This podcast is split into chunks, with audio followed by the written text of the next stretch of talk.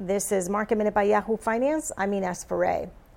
Stocks have been mixed today. The Dow is in green territory. The S&P is slightly higher. The biggest gainer is the Dow. The Nasdaq has been lagging as big tech is taking a bit of a step back after reaching all-time highs yesterday before an afternoon sell-off after California said it would reclose in dining restaurants, museums, and theaters.